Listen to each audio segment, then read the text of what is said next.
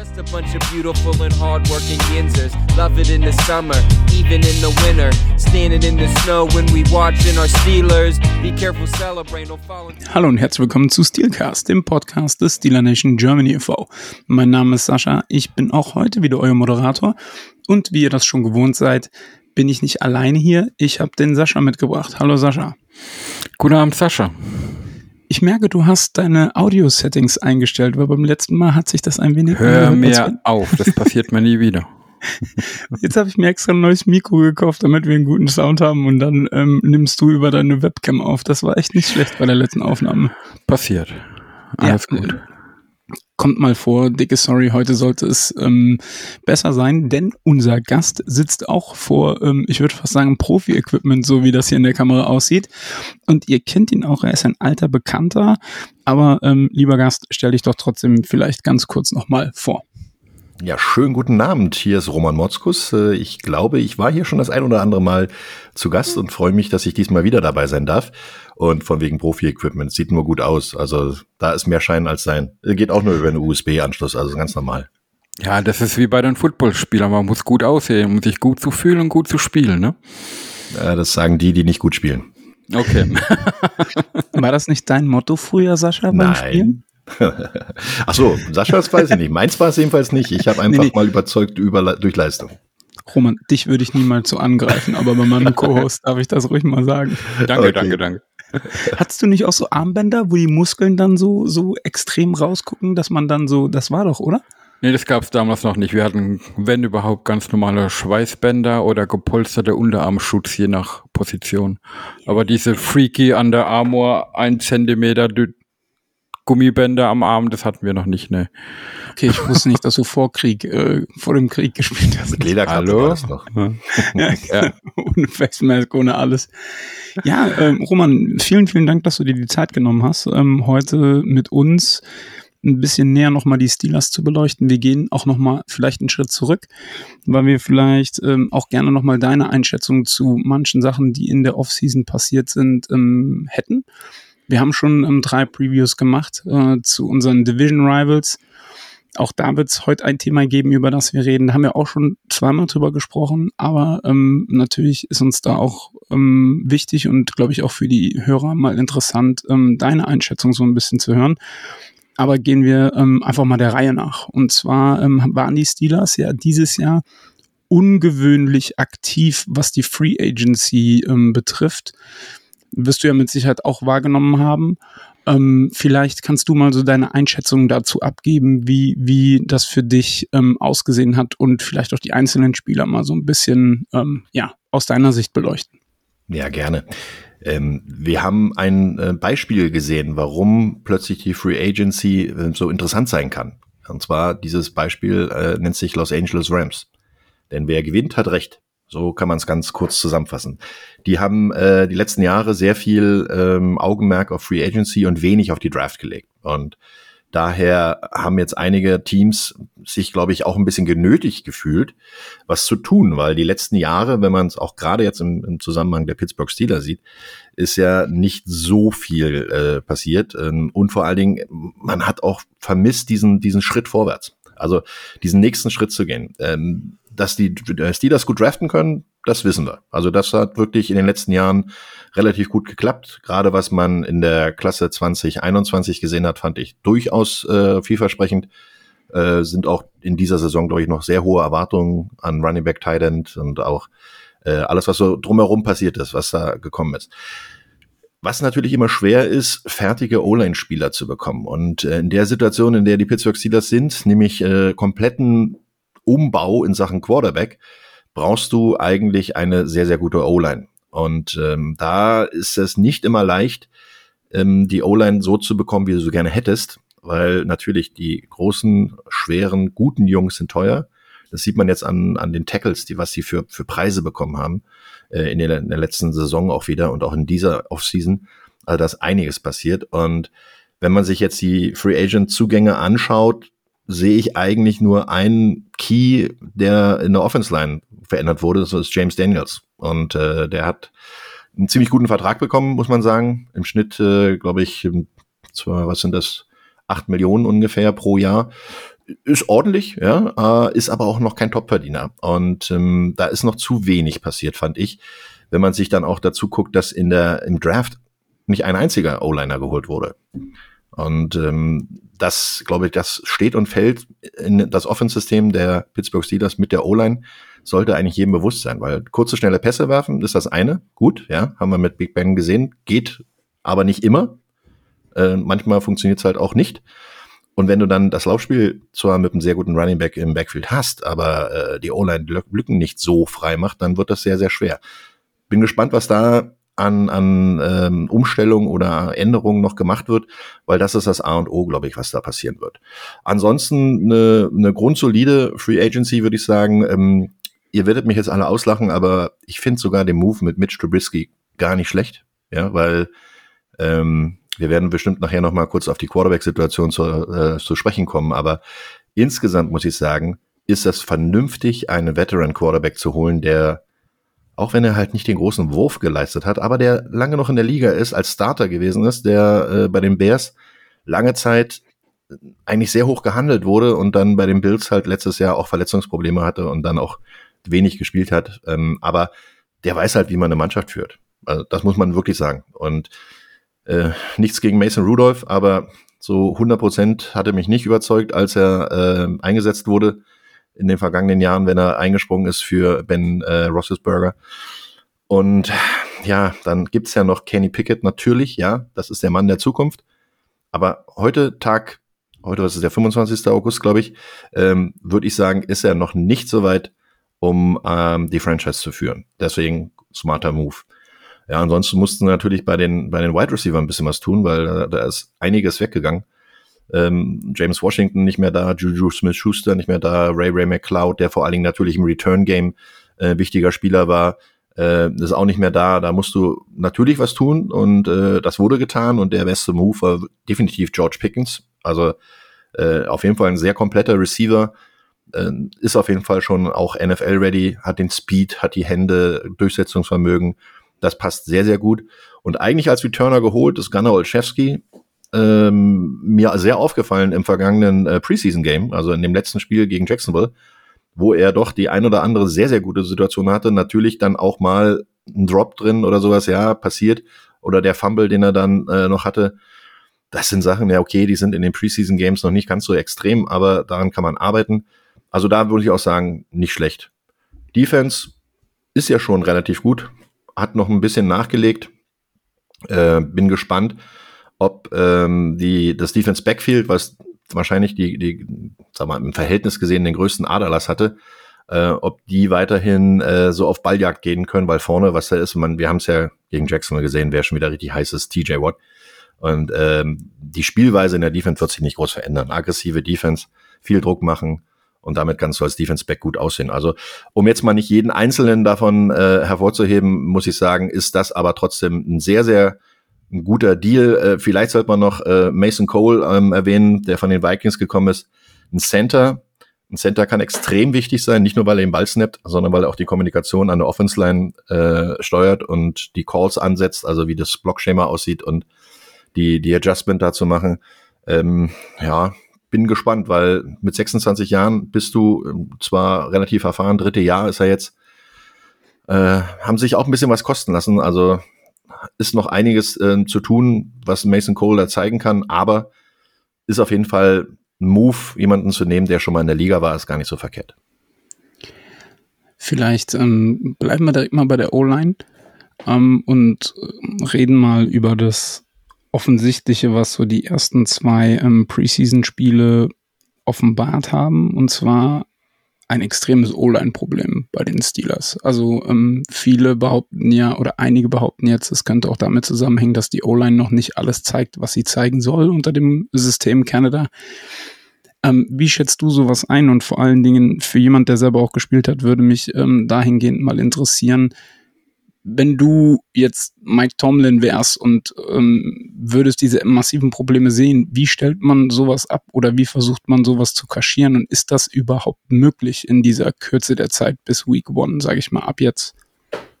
Na, natürlich ist ähm, das Problem ja nicht nur jetzt in der Preseason, sondern das war ja auch in den letzten Jahren schon eher zu sehen. Wenn es ein Problem gab, dann in der O-Line. Und äh, da wird, wurde dran gearbeitet und du kannst dran arbeiten, indem du die, deine Plays einfach, im wahrsten Sinne des Wortes, einfach hältst. Ne? Also das heißt, probierst so einfach wie möglich das Blockschema und das, das äh, Run-Schema äh, aufzubauen, damit du ähm, die Situation hast, dass die Spieler sich auf die Gegebenheiten, auf die wichtigsten Sachen konzentrieren können, nämlich wen blocke ich wann. Und das ist äh, in der O-Line das das A und O. Äh, ich weiß, wann ich kreuzen muss, ich weiß, wann ich einen zweiten Level gehen muss zum Linebacker oder wann ich im Passplay welchen Fuß ich zuerst bewegen muss. Ja, das sind auch so eine Kleinigkeiten. Wenn du dann noch dreimal drüber nachdenken musst, weil der Call so kompliziert war, ähm, dann ist das vielleicht ein bisschen schwerer noch. Dann musst du runterstricken und musst den Call einfacher machen. Das heißt, du musst die Spielzüge einfacher machen. Also nicht so sehr auf fünf Step und seven Step Dropback gehen, sondern mehr auf äh, Three Step, also auf drei Schritte schneller Pass, ähm, Play Action probieren, wenn der Lauf funktioniert, dann Play Action weiter zu spielen. Das sind so die einfachen Sachen, die du da machen kannst. Ähm, allgemein ist das natürlich, äh, limitierst du dich damit natürlich in deiner, in deiner Spielweise, weil du die, die Tiefen und, und Trickspielzüge oder, oder sagen wir mal die Trap Plays und ähnliches dann vielleicht nicht bewegen kannst. Aber du musst dann vielleicht darauf verzichten, zum Beispiel ein Pulling Guard oder ein Pulling Tackle oder ein Trap Play zu machen, damit du ähm, nicht Konfusion in die eigene Mannschaft bringst. Das heißt, Down und Distance immer im Auge haben und äh, schauen, dass du den einfachsten Spielzug wählst, um den das Selbstvertrauen zu geben. Und was gar nicht schlimm ist, dass bisher die Situation gar nicht äh, so gut läuft, weil das daran wird gearbeitet. Das ist ein, ein Prozess. Ähm, ich möchte mal an die Kansas City Chiefs vom letzten Jahr erinnern. Die haben die komplette O-Line ausgetauscht. Die hatten also äh, drei, äh, also zwei Rookies, ein First-Year-Player, der nicht unbedingt als Rookie gilt, weil er schon mal im Practice Squad war, und zwei Neuzugänge. Und es hat eine Weile gedauert, bis die sich eingeschossen haben. Und äh, als sie sich eingeschossen haben, haben die wirklich sehr gute Leistung gebracht. Und das muss das Ziel werden. Das heißt, wenn du schon die O-Line umstrickst, gib ihnen ein bisschen Zeit, lass sie einfach spielen. Da wird auch den einen oder anderen Rückschlag geben. Das muss der Quarterback dann auskönnen oder der Running Back. Und äh, darauf kannst du dann aufbauen. Und vor allen Dingen nicht nur mit dem Hammer immer draufhauen, sondern auch mit der, den Handschuh holen und ein bisschen drüber streicheln. Also das ist ganz, ganz wichtig. Ja, die, die Geduld ist leider nicht immer da, vor allem bei der Fanbasis. Aber ähm, wenn sich so eine O-Line dann auch erst finden muss, ist es dann eher ein Vorteil oder eher ein Nachteil, wenn man jetzt einen beweglicheren, mobileren Quarterback hat wie bisher, weil natürlich kann der mobile Quarterback viel ausgleichen, aber ich kann mir auch vorstellen, dass es dem O-Liner auch ein bisschen Schwierigkeiten bereiten kann, zu wissen, was macht mein Quarterback hinten dran jetzt überhaupt. Ja, da hast du vollkommen recht. Ähm, ein, o ein mobiler O-Liner, äh, O-Liner wäre auch gut, ja, wenn der mobil ist, aber ähm, du hast einen Quarterback gehabt, der war so mobil wie ein O-Liner. Also von daher äh, wusstest du, der steht hinter dir. Der rennt jetzt nicht los. Was schwer wird, ist eher andersrum. Wenn du einen mobilen hattest und ähm, dann downfield gehst zum Beispiel und du hast jetzt plötzlich jemanden, der hinten stehen bleibt und noch einen Pass wirft. Das ist noch komplizierter. Andersrum ist es halt einfacher. Das heißt, wenn die O-Line einfach ihren Job macht und der Quarterback darauf reagiert. Wenn er merkt, okay, es bricht jemand durch, da muss ich rausrennen, dann bleiben die im Zweifel im Passblock. Ja, das ist auch okay so. Äh, die sollen ja erst über die Line of Scrimmage, wenn der Pass geworfen wurde. Ähm, die bleiben im Zweifel allerdings in ihrem Passblock vielleicht im Innenbereich und wenn er nach außen geht, kommt das Containment und äh, schnupft ihn auf. Das wäre vielleicht nicht so gut. Aber ähm, am Ende des Tages ist es halt so, ein mobiler Quarterback gibt dir einfach weitere Optionen. Du kannst bei Spielzug äh, Auswahl deutlich mehr machen. Du kannst äh, zum Beispiel äh, Rollout-Plays machen, wo du drei Optionen hast. Ne? Du kannst einen Lauf antäuschen, kannst auch den Lauf durchlaufen, du kannst einen Play-Action-Pass machen, äh, wenn die Leute rüberkommen, oder der Quarterback läuft selber. Nun sehe ich im Moment noch nicht von den dreien, die sie im Moment haben, also mit Rudolph und auch mit äh, ähm, Pickens, äh, beziehungsweise Pickett, muss man da mal aufpassen jetzt bei den Steelers, und auch mit Trubisky äh, wird das kein Running Quarterback werden. Aber sie haben wenigstens die Möglichkeit, sich zu bewegen und aus der Pocket mal rauszugehen und den Spielzug zu verlängern. Deshalb ist das alles das ist einfacher umzusetzen als umgekehrt, wenn du vorher einen mobilen hattest und die, die Offense Line schon dachte, ach, der läuft jetzt, es sind drei Sekunden rum, also wird er downfield gehen, da kann ich auch downfield gehen. Nee, das ist doof, weil dann hast du beim Pass äh, im Zweifel halt Illegal Man downfield und kriegst eine Strafe. Das ist ja doof. Okay. Okay, cool. Ähm, du hast gerade eben ja selber gesagt, ähm, man musste bei Wide Receiver was tun, weil da der Aderlass ja relativ ähm, hoch war mit Ray Ray, mit äh, Juju und mit ähm, James Washington.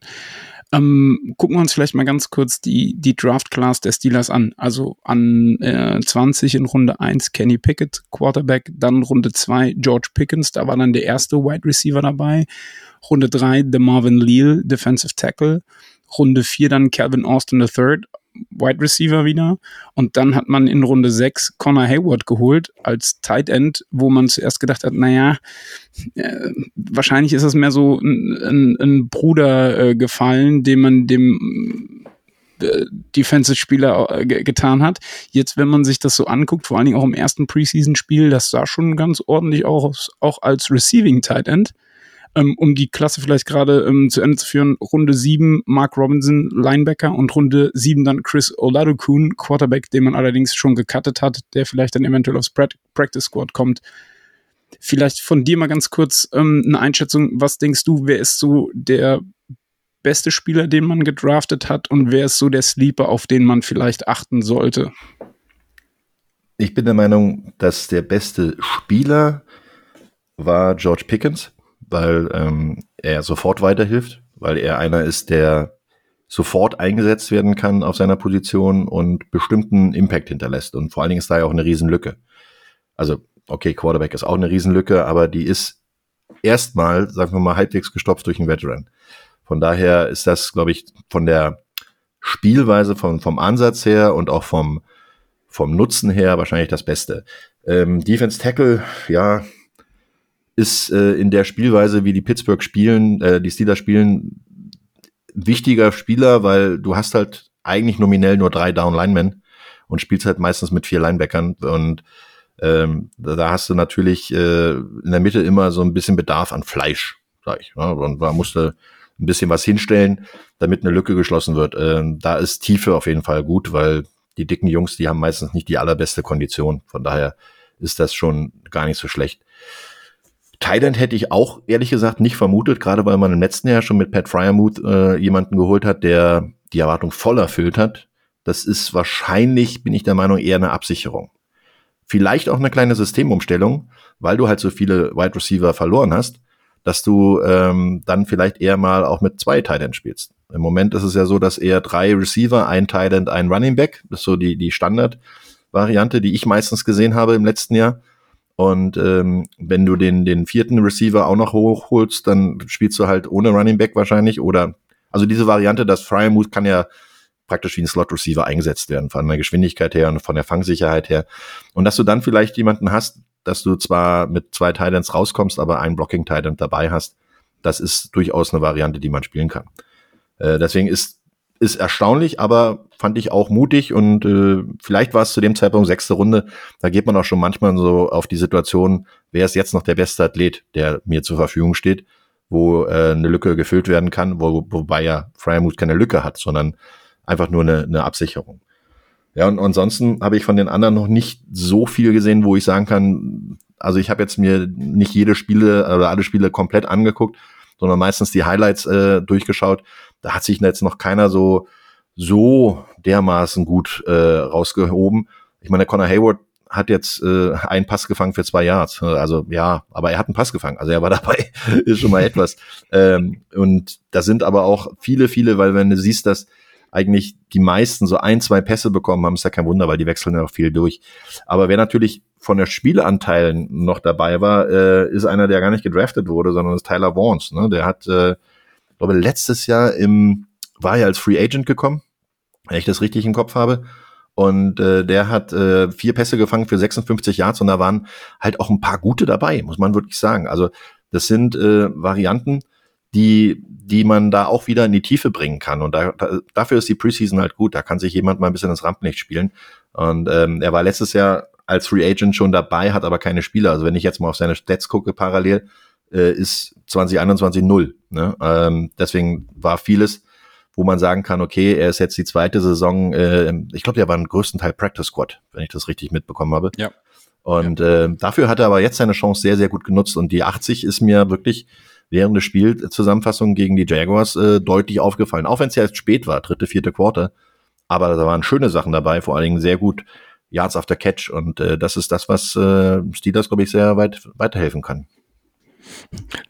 Also er, er selbst hat in einem Interview ja gesagt, er ist eher so der Gamer, also der Spieler, der vor allem im Spiel seine Stärken zeigen kann und da nochmal äh, extra Gas geben kann, ist so eine Aussage dann aber auch nicht nicht auch gefährlich?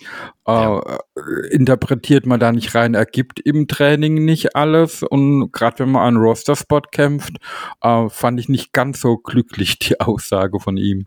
Ja, ich glaube, sie hatte auch nicht so gewollt. Also wenn er sie so gesagt hat, dann ist das wahrscheinlich eher so nach dem Motto, äh, im Spiel kann ich noch ein bisschen mehr zeigen als im Training. So müsste man es eigentlich sagen, weil einfach mhm. da ähm, die also man muss auch dazu sagen, Training ist das eine. Und jetzt in den Trainingscamps, in, im Trainingslager und auch äh, in den Preseason Games, das ist schon, oder in den Joint Practices, was du da hast, äh, das ist schon Remi Demi, was da abgeht. Also da ist schon äh, Full Speed, wenn es erlaubt ist.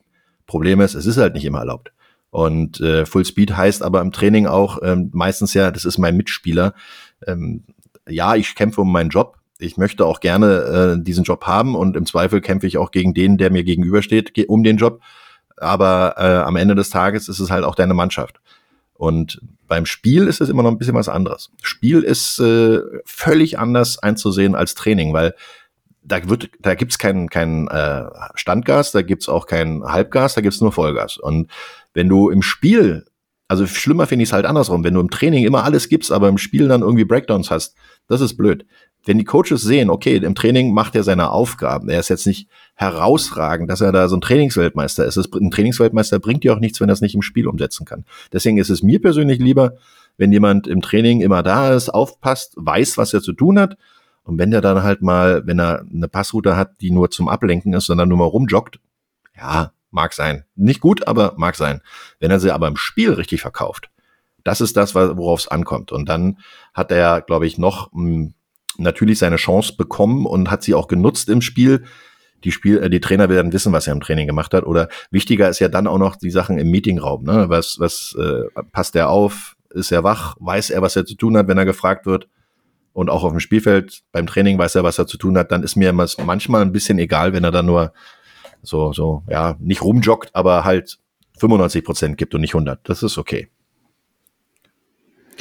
Okay, jetzt haben wir ja wirklich ähm, auch schon ein bisschen über unsere Wide Receiver gesprochen, aber generell muss man ja sagen, war vor allen Dingen im Draft ähm, dieses Jahr ein unfassbarer Run, gerade in der ersten Runde und vor allen Dingen auch so in den ersten 20 Picks ähm, zu erkennen. Und auch wilde Trades, die da gemacht wurden äh, mit äh, AJ Brown und mit äh, Hollywood Brown, wo man so dachte, okay, die Cardinals müssen ganz schön desperate sein, wenn die einen First Rounder raushauen für äh, Marquise Brown. Äh, vielleicht haben sie auch gedacht, sie bekommen Antonio Brown in seiner Prime und haben halt einfach nicht aufgepasst.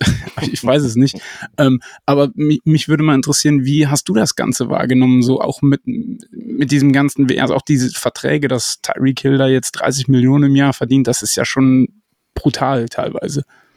Ja, ähm, das ist so eine Welle. Ne? Also du hast jedes Jahr hast du irgendwie oder sagen wir mal über mehrere Jahre, drei vier Jahre hinweg so eine Tendenz, welche welche Position gerade so trendet, kann man es ja auch sagen. Und dieses Jahr waren es die Wide Receiver. Lag einerseits daran, dass relativ viele gute im, im Draft verfügbar waren. Du hast ja manchmal eine, eine, eine Draftklasse, die, wo du sagst, oh, alles ganz gute Athleten, aber kein, kein so richtiger Standout. Aber hier waren halt wirklich viele gute dabei gewesen. Und da bewegt sich natürlich dann das Gesamtbild. Und wenn du einen AJ Brown plötzlich von Tennessee äh, weggibst nach Philadelphia, äh, dann ist klar, dass da Geld fließen muss. Und Tyreek Hill hat das Ding ein bisschen angestoßen. Ähm, zum Anfang war mir nicht klar, warum das, äh, warum er da weg wollte. Ähm, aber am Ende des Tages, klar, es ist einerseits wieder ein Business und, und er braucht Geld und äh, er möchte abgesichert sein und die, die Chiefs haben halt ein Problem, die können nicht mehr jedem so viel Geld zahlen, wie sie gerne wollten. Gibt ja den Salary Cap. Äh, Miami hat viel übrig gehabt. Ne? Die haben einen sehr günstigen äh, Number Two äh, Receiver mit äh, Jalen Waddle, weil der ist noch im Draft-Vertrag, äh, also in dem Rookie-Vertrag. Da können sie natürlich an andere wieder gutes Geld ausgeben. Und ähm, insgesamt muss ich sagen, waren einfach die Athleten dieses Jahr zur Verfügung. Ähm, bei Arizona war es zum Beispiel eher eine Reaktion auf äh, die Andre Hopkins, dass er sechs Spiele gesperrt ist und äh, daher dann halt die ersten paar Spiele nicht da ist. Das brauchst du noch jemanden, weil die haben ja auch mit, die haben schon fast so ein bisschen All-In-Modus, auch wie die Rams äh, letztes Jahr, dass sie ähm, unbedingt in ihren Heim-Super Bowl wollen und sie haben dann äh, mit Zach Ertz letztes Jahr reagiert. Sie haben jetzt ähm, mit äh, Tyler äh, mit, mit äh, wie heißt du, Kyler Murray, ähm, einen super Vertrag abgeschlossen.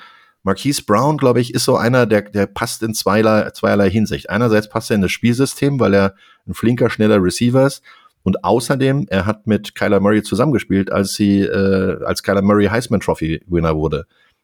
Das heißt, die Chemie ist da. Ne? Sie, sie wissen schon, ähm, wie sie miteinander umgehen. Sie kennen sich privat, sie, sie mögen sich privat. Und das hilft auch auf dem Footballfeld. Natürlich würdest du als Business-Entscheidung das nicht unbedingt als letztes Kriterium oder als, als entscheidendes Kriterium nehmen, aber es, ist, es hilft halt, so, so einen Vertrag zu machen. Und da sie Cardinals gemerkt haben, sie kriegen nicht den Receiver in, im Draft, den sie gerne hätten, wahrscheinlich so ein Olave oder sowas in der Richtung, dann mussten sie halt anders reagieren und dann haben sie halt getradet. Und dann finde ich auch ein First-Round-Pick für, für Brown nicht schlecht, weil der hat letztes Jahr eine 1000-Jahre-Saison gehabt und das mit drei verschiedenen Quarterbacks und einem Laufteam äh, par excellence. Also das muss für den Receiver dann schon äh, ein Ausrufezeichen sein. Okay. Ähm, reden wir vielleicht nochmal kurz über unseren First-Round-Pick an 20. Haben die Steelers ja ähm, Kenny Pickett geholt ähm, von der University of Pittsburgh. Also wir haben es ja schon mal beleuchtet hier in diesem Podcast. Der ist quasi von der linken auf die rechte Seite äh, im Rooney Sports Complex gezogen. Ähm, du bist jetzt also Head Coach zum einen in der Draft Night hättest du es genauso gemacht? Hättest du ihn auch geholt oder hättest du ähm, eine andere Position adressiert? Vor allen Dingen, weil zum Beispiel auch Center Linderbaum ja noch da war. Ja, Linderbaum wäre eine Variante gewesen. Ähm, hat man dann gesehen, haben dann äh, die Ravens haben sich hier ihn geholt. Ähm, erinnere, mich bitte, erinnere mich bitte nicht daran, ja, das tut ja, richtig weh, ja, ehrlich gesagt. Ja, ich weiß, ich weiß, aber man muss manchmal den Finger in die Wunde legen, das ist so. Danke, Gerade beim Dank, Football. Herr Motzkus. Aber, aber ähm, also es gibt natürlich zwei Aspekte für den Kenny Pickett Move. Ähm, natürlich, er ist Pittsburgh. Ja? Also er ist groß geworden da, er ist, ist in der Uni gewesen, hat im selben Stadion gespielt. Äh, ich glaube, University of Pittsburgh spielt auch dort äh, im ja. ehemaligen Heinz Field. Den neuen Namen kenne ich noch nicht, kann mir noch nicht merken. Es ist, äh, du darfst auch gerne Heinz Field weiter sagen, weil okay, den anderen gut. Namen erwähnen wir nicht. Gut, wir sind ja unter uns, ne? Genau. Und äh, deswegen bleibe ich auch dabei. Also in diesem Stadion, äh, das kennt er alles. Äh, er ist nicht nur 100% motiviert, sondern ich glaube, der ist 150% motiviert. Der will unbedingt für Pittsburgh spielen. Das ist auch so eine Hometown-Geschichte. Äh, deswegen war das der, der eine Punkt. Andererseits passt er aber auch. Also das, was ich in den Preseason Games gesehen habe, er steht gerade. Er steht äh, unter Strom. Er, er liest nicht schlecht. Ja. Natürlich ist das jetzt alles noch ein bisschen schneller für ihn. Aber er hat ähm, in, in den ersten Spielen gute Entscheidungen getroffen, fand ich. Und äh, dass er dann auch mal äh, unter Druck kommt und dass er auch mal einen Sack bekommt, das wird immer passieren. Aber äh, langfristig gesehen ist er der richtige Mann dafür. Und wenn du die Chance hast, jemanden, der dir sowieso schon quasi zugeschrieben wird und du keine, äh, die waren ja relativ spät, ne? Position 20 war das, glaube ich, wenn ich es richtig bekommen ja. habe, weil sie gerade noch so in die Playoffs gekommen sind. Das war genau das Problem. Und ähm, um einen, einen, sagen wir mal, Top-Pick zu bekommen, er war trotzdem der erste Quarterback, der genommen wurde, ne?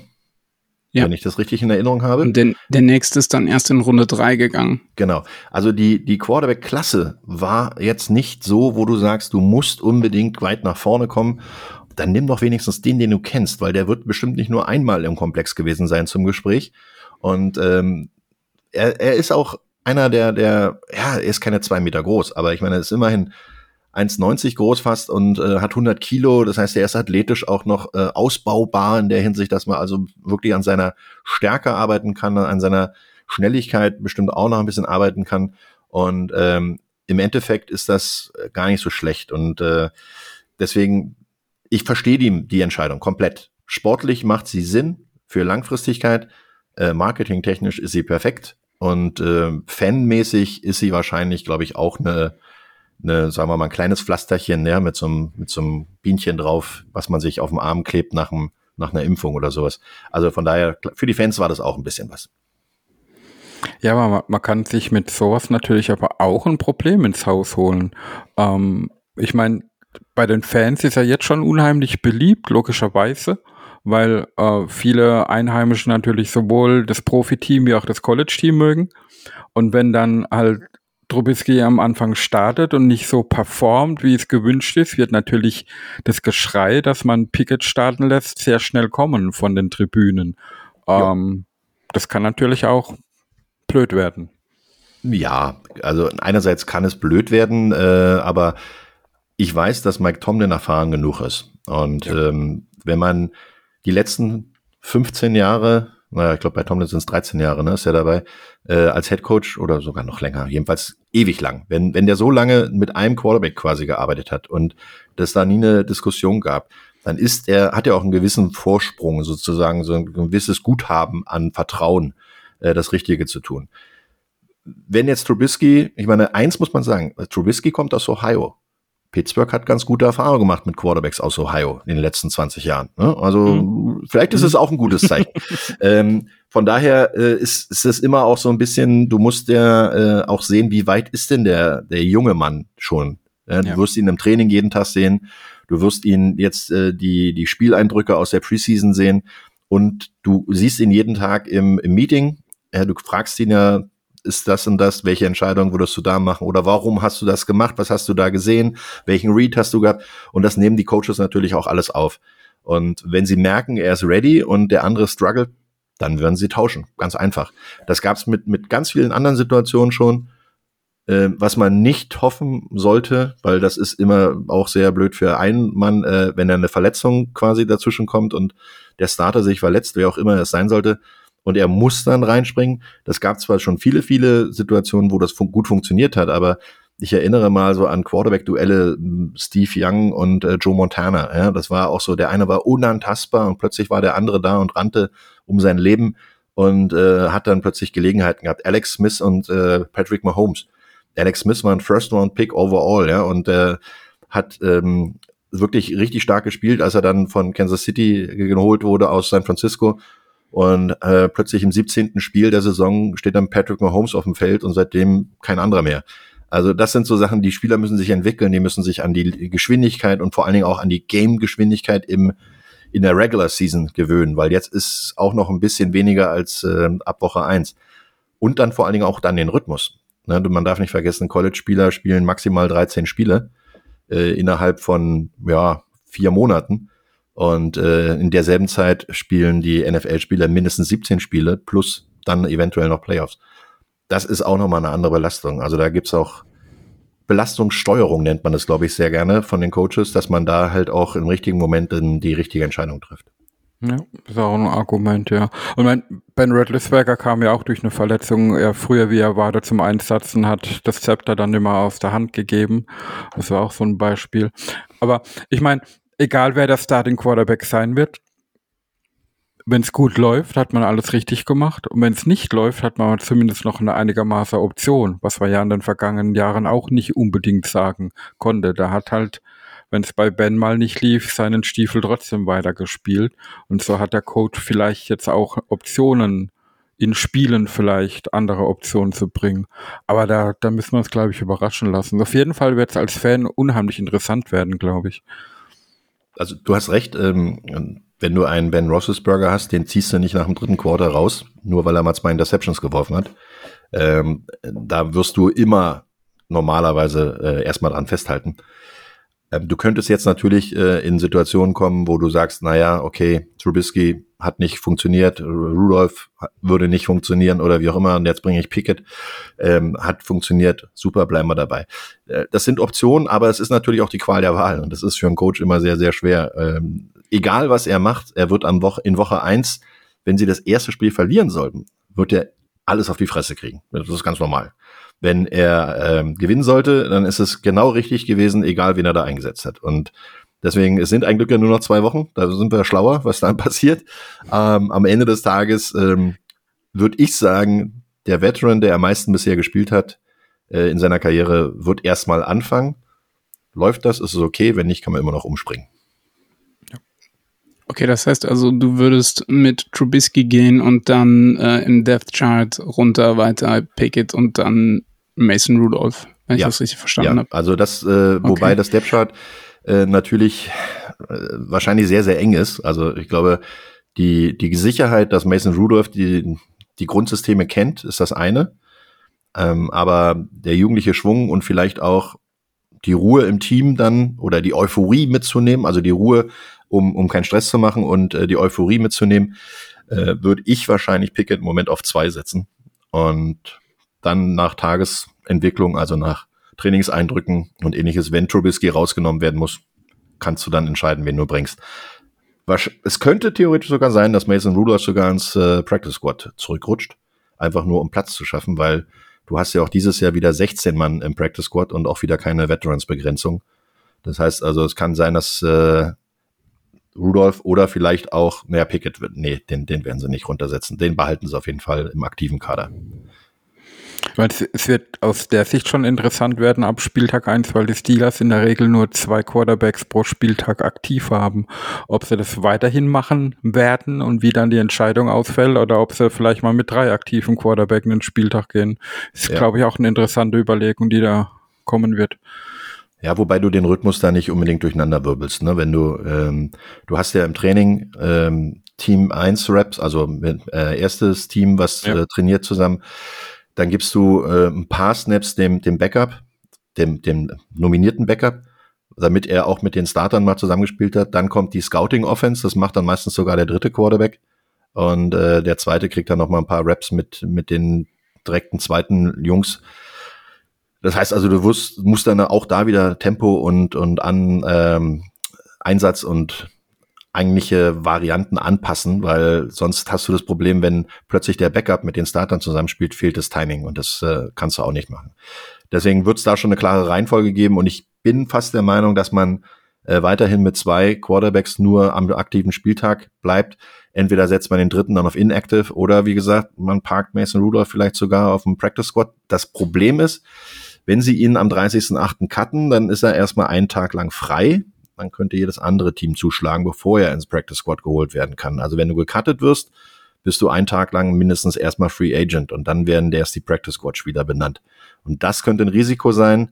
Ich erinnere da mal an Green Bay. Die hatten sich gesagt, wir haben ja so einen talentierten Alt Allzweckwaffe, den, äh, den cutten wir und nehmen dann ins Practice Squad, damit er sich entwickeln kann. Der Junge heißt Taysom Hill. Schwupp war er in New Orleans, ja, weil da natürlich auch ein paar Leute aufgepasst haben. Äh, jetzt war er inzwischen Running Back, ähm, Quarterback, Tight End, Wide Receiver, Kick Returner. Jetzt wird er Tight End spielen. Mal sehen, was das alles so wird. Also, das, wie gesagt, das kann dir durchaus passieren, dass dein Wunschkandidat für deine Lebensversicherung am Ende dann gar nicht mehr bei dir ist. Ähm, aber ist es nicht auch so, um, um das kurz vielleicht einzuordnen, vom Practice Squad könnte Rudolph ja dann auch von jedem anderen Team geclaimed werden, oder? Dann wäre er Ja. auch weg. Ja, wobei es aber auch welche gibt, die immer noch geschützt werden können. Ne? Aber das geht dann Ah, nur okay. rund um den Spieltag. Ähm, klar könnte er, aber die, die ähm, Entscheidungsfreudigkeit ist da meistens im Practice Squad erstmal so nach dem Motto, ich bleib mal hier, weil da habe ich vielleicht schon die Gelegenheit, den Coaches was zu zeigen und warte darauf, dass, was passiert. Einfach nur, um auch nicht umziehen zu müssen und ähnliches. Aber andererseits ist es auch eine Sache, das ist ein klarer finanzieller Unterschied. Ne? Wenn du äh, Practice Squad Spieler bist, wirst du von Woche zu Woche bezahlt und kriegst da um die, weiß ich nicht, 10, 15.000 Dollar.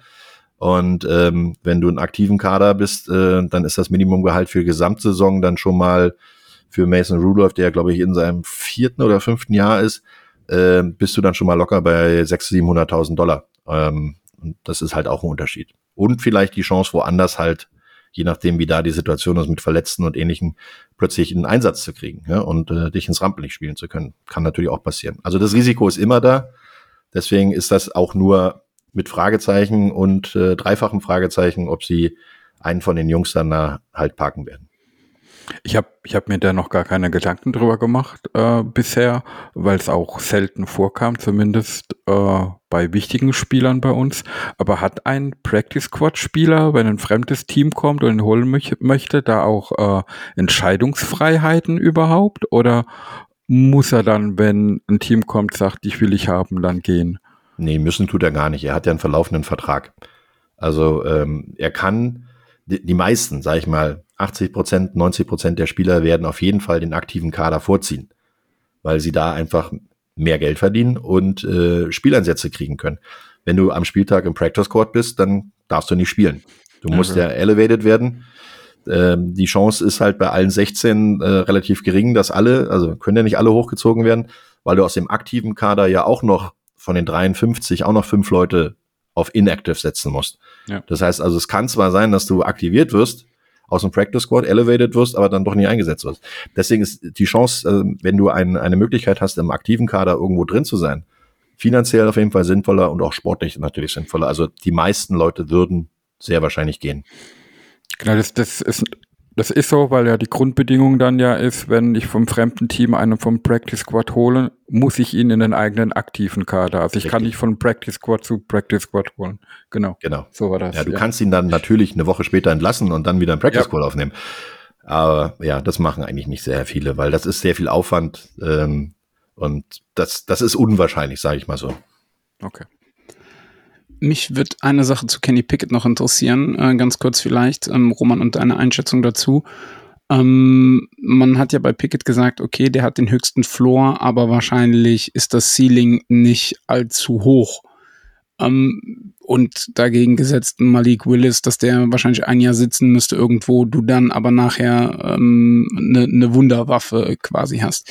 Wie siehst du das mit diesem Ceiling? Wie gut kann man das tatsächlich einschätzen, äh, pre-Draft das wird mich einfach mal interessieren, weil da auch in der Fanbase so ein paar Diskussionen losgetreten wurden äh, und vielleicht von dir als Experte da mal eine Einschätzung zu. Also ich möchte das gar nicht so sehr als ähm, Experte jetzt mal festhalten, weil da könnte man mich ja nageln nach dem Motto, äh, der hat ja gar keinen Plan. Ähm, es ist nur ein Gefühl, ja, es ist aber ein Gefühl von mir, dass äh, die Leute, die sowas sagen, eine sehr große Glaskugel haben müssen. Also den würde ich auch gerne mal fragen, was nächste Woche an Lottozahlen dabei ist. Weil der Vergleich aus NF, äh, von College nach NFL hoch zu skalieren, sage ich mal, äh, das ist unmöglich. Du kannst natürlich sehen, wie sind die athletischen Fähigkeiten, wie schnell liest er was, wie schnell erkennt, erkennt er was, wie gut ist sein Arm. Ähm, das kannst du sehen. Aber die Entwicklung, das ist so, als wenn du aus dem, aus dem VW Käfer erwartest, dass da draus irgendwann mal ein Porsche wird. Also das, das wirst du wahrscheinlich nicht machen. Der Käfer kann getuned werden und der kann auch immer schneller werden und der kann auch immer stabiler werden und dann ist es irgendwann vielleicht kein Käfer mehr, aber das wird, wird nie ein Porsche werden. Wenn du aber jetzt als, ähm, als Mittelklasselwagen schon in die Liga kommst, dann kannst du da wahrscheinlich durch, durch äh, den richtigen Chip und durch die richtige Entwicklung und durch die richtiges Tuning kannst du da draußen einen richtigen Sportwagen machen. Aber das wirst du nicht nur aus Spielszenen im College und äh, ein paar Preseason Games und Trainingseindrücken beurteilen können, bin ich der Meinung. Viele, viele Leute haben gesagt, ein Tom Brady wird niemals in dieser Liga irgendwas reißen. Ja, deswegen ist der im, natürlich ist das immer dieses, dieses äh, Vorzeigeding. Aber so eine Typen wie Kurt Warner zum Beispiel, ja, ich meine, Kurt Warner ist ein Hall of Fame Quarterback. Der ist ein MVP des Super Bowls geworden. Der brauchte einfach den Umweg über Europa, dass er damals äh, von den St. Louis Rams damals noch zu den Amsterdam Admirals geschickt wurde, damit er da ein paar Bälle schmeißen kann. Der stand schon im Supermarkt und hat mit, mit äh, Papierrollen geworfen, nur um, um seinen Wurfarm in, in äh, Shape zu halten. Und dann kam der Anruf, willst du nicht nach Europa gehen? Wurde dort dort dann wirklich ein super Quarterback, weil er einfach diese Entwicklung bekommen hat und die Zeit bekommen hat. Das ist genauso viele Quarterbacks, die ganz hoch gedraftet wurden und von Spieltag eins eingesetzt wurden, sind nach zwei, drei Jahren verbrannt und ja, haben leider die, äh, die Erwartung nicht erfüllt. Ich sag nur Josh Rosen. Ich sag nur, wie heißt er denn der gute Mann, der damals bei den Raiders gedraftet wurde? Äh, ist immer wieder so ein Beispiel, 32 Millionen Dollar Vertrag. Russell. Russell. Jamarcus ja, Russell. Jamarcus Russell, genau, du hast recht. Ähm, das sind also so eine Sachen, was wir da haben alle erwartet, der rockt jetzt die Liga, der wird der neue Superstar und der ist nach zweieinhalb Jahren weg gewesen. Das sind genau die Sachen. Also wer sowas vorhersagen kann, der wird von jedem NFL-Team gejagt, weil er nämlich der Einzige ist, der in die Zukunft schauen kann. Da muss dir doch jetzt das Herz aufgehen, Sascha, oder? Ja. Äh, hast du die Lottozahlen für mich für nächste Woche? Nein, das leider nicht, aber es, ist, es gibt ja, Ja, ich halte von dieser Diskussion nicht super viel, immer diesen Vergleich mit Floor und Ceiling, weil ähm, das muss man bei jedem Athleten, jedem Menschen, jedem Spieler individuell sehen. Und ich persönlich, ich weiß halt lieber, was ich bekomme, was ich habe und arbeite damit und versuche darauf was aufzubauen, wie ähm, mir Potenzial zu holen, wo ich nicht weiß, ich kann alles dafür tun für den Spieler und es garantiert mir aber trotzdem nicht, dass er sein Potenzial ausschöpfen wird. Da gehört ja viel mehr dazu. Und deswegen tue ich mir da immer, immer sehr schwer damit und deswegen bin ich auch mit der Quarterback-Wahl in Pittsburgh jetzt mit Pickett eigentlich voll zufrieden. Ähm, weil wenn jemand weiß, was sie bekommen, dann, dann sind es die Steelers. Sie haben ihn fünf Jahre lang in der Nachbarschaft gehabt. Von daher ist es mir lieber, wie wenn ich. So weit, ja. ja. Und, und ist es mir lieber, wie die Möglichkeit zu haben, einen, einen Willis vielleicht in drei, vier Jahren als einen der besten Quarterbacks der NFL vielleicht zu haben, aber ich habe halt keine Garantie dafür. Und die Steelers ist halt, die sind halt eine Franchise, die sind ein bisschen geerdeter, sage ich mal, und arbeiten lieber mit dem, was sie haben, anstatt ähm, sich auf Prognosen zu verlassen, also dazu die eintreffen dir, könnten. Sascha, da gebe ich dir hundertprozentig recht. Ich kann dir noch mal zwei Beispiele dazu geben. Einerseits sind die Steelers vor allen Dingen ein geduldiges Team. Äh, ja. Das sieht man schon an der Anzahl der Head Coaches und an der Anzahl der äh, Familien, die den, den Verein äh, sozusagen führen. Ne? Ich meine, das ist ja nun nicht äh, von irgendwoher, dass es immer noch die Rooney-Familie ist. Also das ist ja schon mal das eine. Sie haben Geduld, sie wissen, dass Football auch manchmal Zeit braucht. Das ist ganz normal. Sie haben Erfolge, sie haben immer wieder Erfolge gehabt. Sechs Super Bowl-Titel, ja, die kommen ja auch nicht von irgendwoher. Das ist aufgebaut. Und jetzt blicken wir noch mal auf die Quarterback-Situation und ähm, ein paar Jahre nur zurück. Position 1 gedraftet Jared Goff. Position 2 gedraftet äh, Carson Wentz. Jetzt schau dir ihre Entwicklung an über die letzten Jahre. Sie haben beide ihren, ihren Mannschaften relativ gut gespielt im Endeffekt, ja, haben sogar dafür gesorgt, dass sie erfolgreich waren. Also Goff kam immerhin bis in den Super Bowl, hat die nicht gewonnen. Carson Wentz hat eine super Saison gehabt, hat sich verletzt und hat sein Nachfolger äh, dann dafür gesorgt, dass der Super Bowl geholt wurde. Dann kamen sie zurück und dann war irgendein Knick. Da war wirklich ein Knick. Und dieses ist genau das, wo du gedacht hast, Junge, ich habe dich an eins und an zwei gedraftet. Äh, du bist meine Zukunft, du wirst das Ding bringen. Und wo sind sie jetzt? Oder ein Josh Rosen, ja, First-Runden-Pick, der ist inzwischen bei seinem sechsten Team oder sowas. Und äh, das innerhalb von fünf Jahren. Und ähm, das sind alles so eine Sachen, du kannst in der Draft nur aus, nur aus College-Bewertung kannst du nicht hervorsehen, ob der Typ dir in fünf Jahren den Super Bowl holt. Das geht nicht. Also du kannst auch nicht sagen, ob das kurzfristiger oder langfristiger Erfolg ist. Das wird sich erst entwickeln. Und viele von diesen Jungs sind ja auch noch extrem jung. Die kommen mit 22, 21, 22, 23 in die Liga. Die müssen ja auch erstmal den nächsten Schritt machen. Kannst du dich erinnern, wie du mit 22 warst? Da hast du bestimmt nicht dran gedacht, oh Gott, ich muss morgen um sechs aufstehen und muss zur Arbeit gehen und dann habe ich noch einkaufen und dann muss ich auch noch zu Hause mit der Familie noch ein bisschen was machen und so. Da warst du jung und unabhängig und hast gesagt, hey, wo steht der Berg? Ich, ich trage ihn zur Seite. Ja, und das sind genau die Dinger, die müssen sich entwickeln. Das sind junge Menschen, die auch ihre Entwicklung im privaten Bereich auch weiterführen müssen.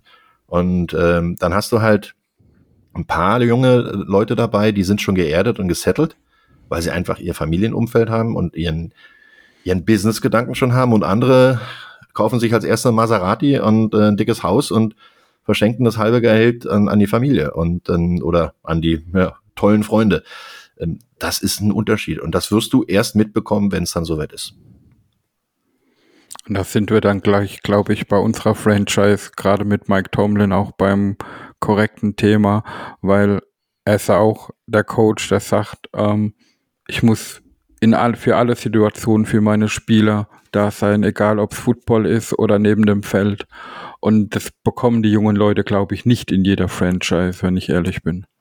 Ja, inzwischen gibt es ja Rookie-Programme, äh, die auch von extern äh, unterrichtet werden, beziehungsweise die auch vorgeschrieben sind von der NFL, äh, die Rookie-Seminare. Und äh, trotzdem musst du halt äh, auch dafür sorgen, dass die Leute außerhalb des Feldes, auf dem Feld und auch in ihrem privaten Umfeld einen vernünftigen Umgang haben. Und das ist manchmal nicht leicht. Also da kommen nicht immer alle nur aus der Nachbarschaft mit den schönen großen weißen Häusern, sondern da sind auch ein paar Baracken dabei, ähm, wo die, wo die herkommen. Und äh, das kriegt man manchmal aus den Spielern auch nicht so leicht raus. Ist leider ja. so. Das ist ähm, ja eine Überleitung für ein Thema, was wir in diesem Podcast jetzt in zwei Previews auch hatten. Ähm, einmal bei den Browns und warum auch immer, aber wir haben bei den Ravens auch nochmal drüber gesprochen. Und ähm, Roman, gerne würden wir äh, mit dir darüber auch nochmal sprechen, ähm, aber auch gerne deine Meinung einfach in den Vordergrund stellen, weil unsere Meinung dazu, glaube ich, mittlerweile ähm, durch die zwei Podcasts schon omnipräsent ist. Aber es geht um den Fall Deshaun Watson ähm, und dahingehend auch gerne mal eine Einschätzung oder Einordnung von dir, was das für eine Außenwirkung auf die Browns und auch auf die NFL hat. Ja, ist ein sehr komplexes Thema. Ähm, ich bin der Meinung, wenn äh, das einmal vorkommt, dass er angeklagt wird oder dass es eine Klage gibt und dass ein Vorwurf im Raum steht, dann muss man wirklich sagen, erstmal im Zweifel für den Angeklagten, ja? weil wir müssen erstmal hören, was beide Seiten zu sagen haben. Wenn es aber so mannigfaltige Vorwürfe sind und die im Endeffekt ja nicht aufgeklärt wurden, sondern die wurden einfach aus der Welt geschafft. Ja? So muss man es ja ganz klipp und klar sagen. Dann gibt es da irgendwelche Settlements oder wie auch immer und es gibt auch äh, keine weiteren Aussagen dazu. Dann bin ich der Meinung, da steckt was dahinter.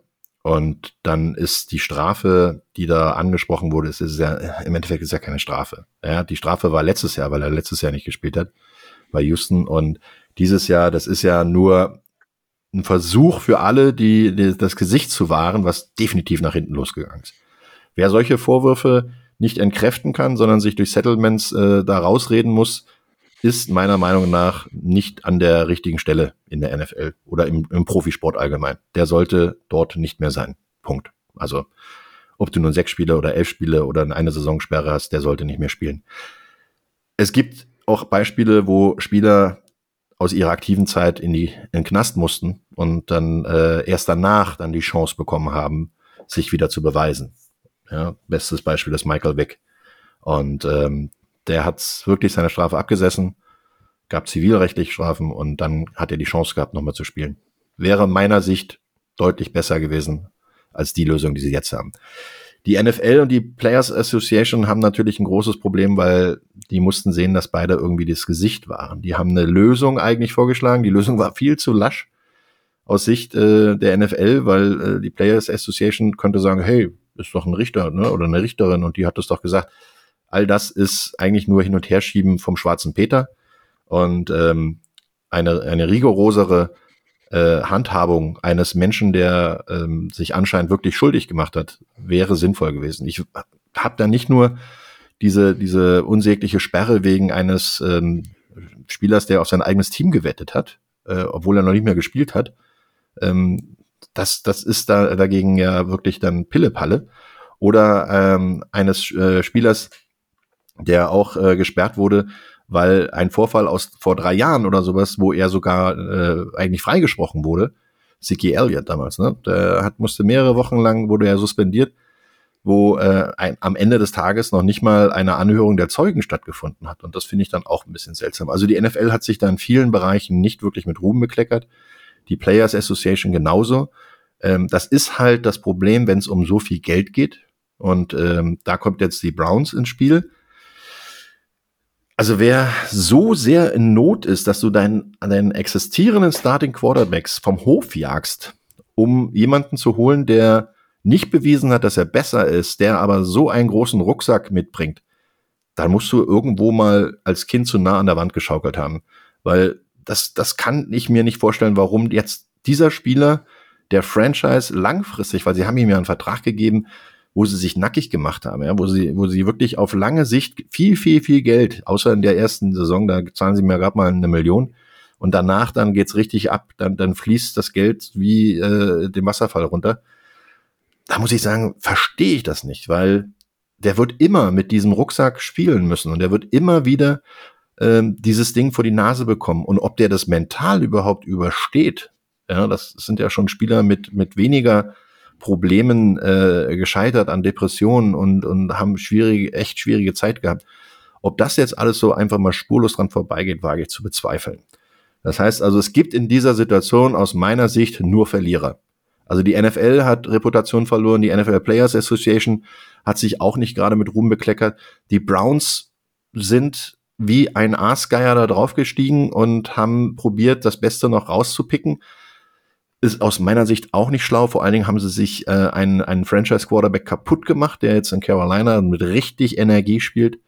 Und äh, ja, der Spieler selber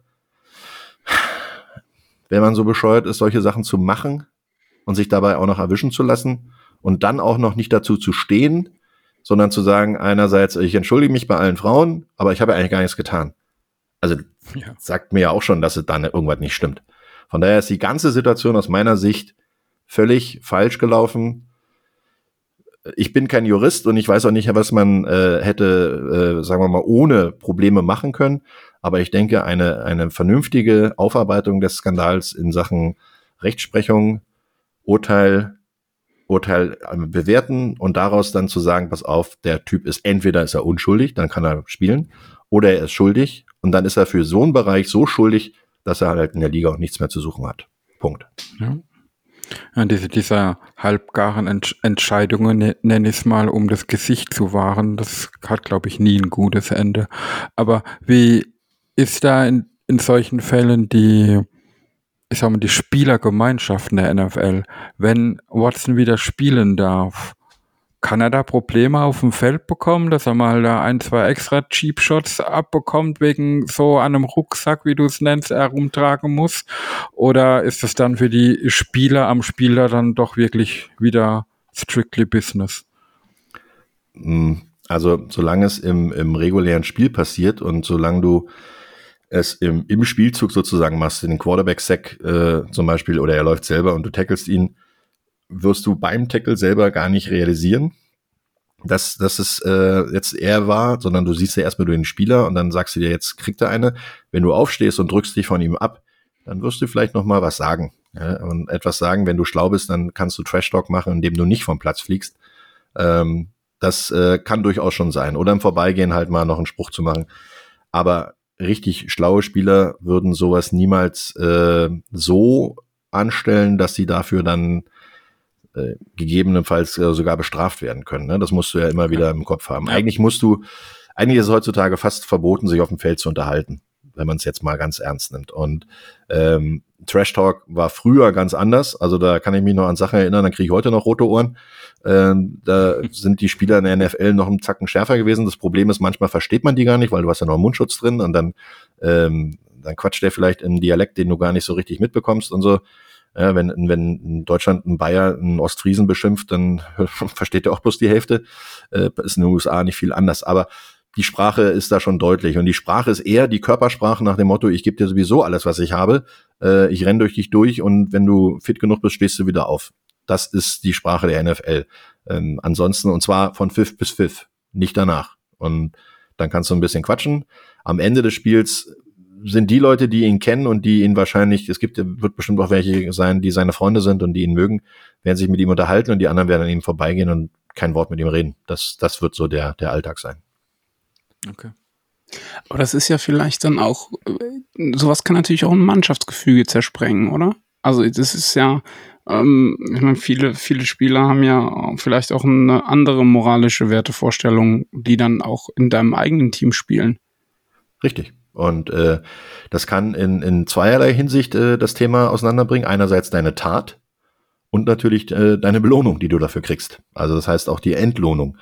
Ähm, für so einen Spieler, der so im Fokus steht und der vielleicht also wir, wir, wir wollen es jetzt nicht übertreiben. Vielleicht hat er ja wirklich nichts Schlimmes gemacht. Wir waren ja nicht dabei, kann ich nicht sagen. Aber am Ende des Tages gibt es zu viele Vorwürfe, um zu sagen einfach, ja, ja, der Typ ist unschuldig. Würde ich jetzt persönlich sagen.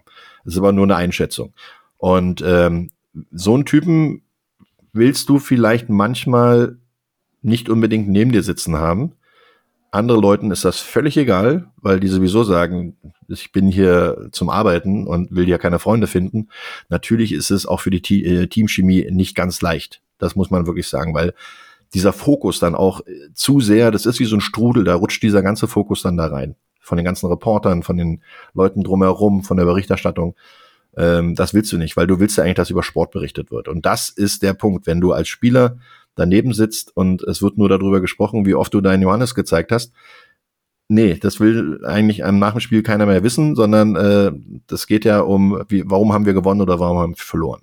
Darum geht's. Und das ist, das wird eine ganze Weile dauern, bis sich das auch aus dem Locker Room verabschiedet dann. Okay, haken wir das Thema ab. Ich glaube, wir haben es jetzt dann auch ähm, weitestgehend wirklich ähm, ausdiskutiert. Ähm, und kommen wieder zum Sportlichen. Du hast es ja gerade so schön gesagt, wir wollen ja lieber über den Sport sprechen und Football ähm, an sich. Deswegen sitzen wir ja auch hier zusammen und deswegen machen wir so Sachen wie Podcasts oder eben auch wie du ähm, bei RAN die Berichterstattung, ähm, weil wir diesen Sport halt eben lieben. So. Und vielleicht kommen wir mal zu den Early Predictions für die Saison 22. Und wir fangen mal an mit, wer gewinnt deiner Meinung nach die AFC? Also es ist natürlich jetzt noch ganz, ganz früh und es ist auch ganz, ganz schwer, weil wir noch nicht wissen, wie sehen die finalen Kader aus und welche Mannschaft hat Glück und Pech äh, in Sachen Verletzung. Deswegen würde ich jetzt gar nicht meine, meine, sagen wir mal, Expertisenmeinung dazu geben oder meine Expertenmeinung, sondern vielleicht ein bisschen Wunschdenken. Ich würde es mir wünschen, wenn die Buffalo Bills die AFC gewinnen, ganz ehrlich.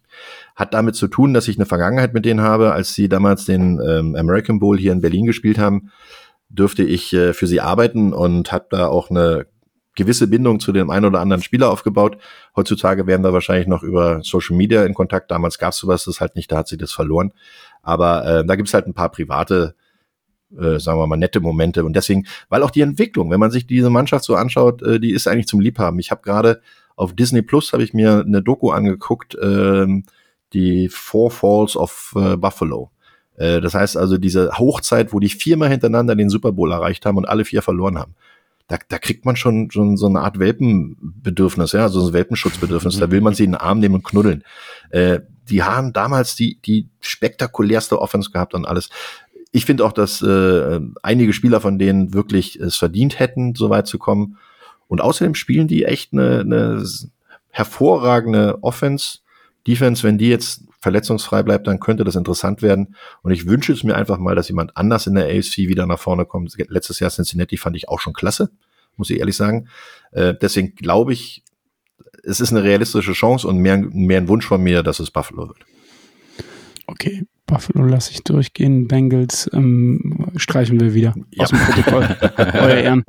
ja, angenommen. Ja, aber mit, mit den Bills kann ich auch mitgehen, weil es ist, muss man auch sagen, äh, eine sympathische Franchise.